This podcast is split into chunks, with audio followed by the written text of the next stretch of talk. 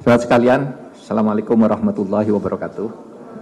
Terima kasih atas kehadirannya. Hari ini, saat ini, pemerintah Republik Indonesia akan mengumumkan tentang status FPI atau Front Pembela Islam sebagai organisasi. Untuk mengumumkan ini, pemerintah hadir 10 pejabat yang terkait dengan ini semua. Pertama, saya sebagai Menko Polhukam. Lalu di sebelah kanan saya ada Profesor Dr. Andes Haji Muhammad Tito Karnavian, Menteri Dalam Negeri.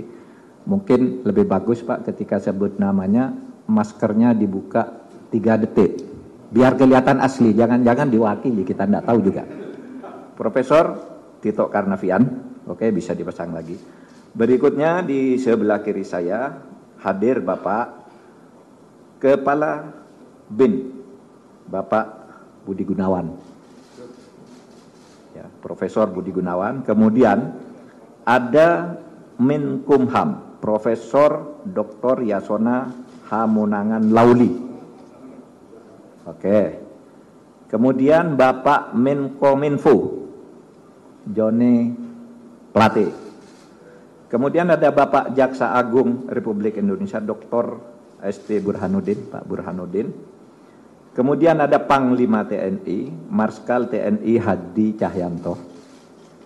Kemudian Bapak Kapolri, Jenderal Polisi Dr. Andes Idam Aziz MSI, Kemudian Kepala KSP Jenderal Purnawirawan Dr. Haji Muldoko SIP.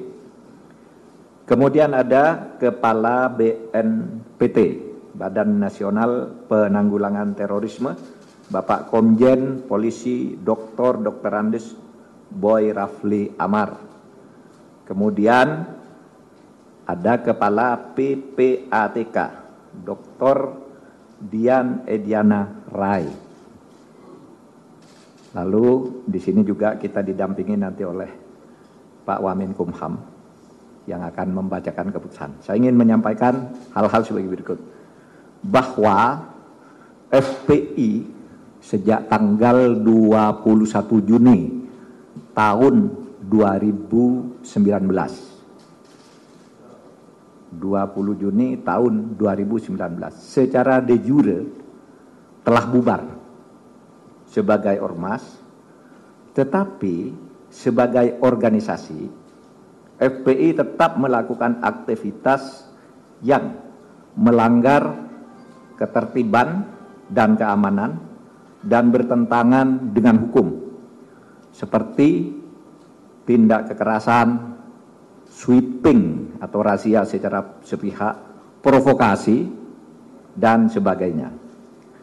Berdasar peraturan perundang-undangan dan sesuai dengan putusan MK nomor 82 PUU 9 uh, PUU 11 2013 tertanggal 23 Desember tahun 2014 pemerintah melarang aktivitas FPI dan akan menghentikan setiap kegiatan yang dilakukan FPI karena FPI tidak lagi mempunyai legal standing baik sebagai ormas maupun sebagai organisasi biasa.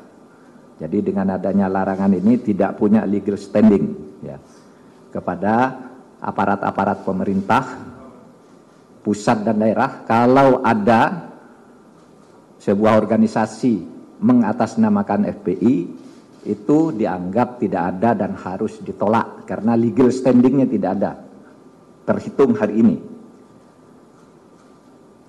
Empat, pelanggaran kegiatan FPI ini dituangkan di dalam keputusan bersama enam pejabat tertinggi di kementerian dan lembaga, yakni Menteri Dalam Negeri, Menteri Hukum dan HAM, Menko Menfo, Jaksa Agung, Kapolri, dan Kepala BNPT.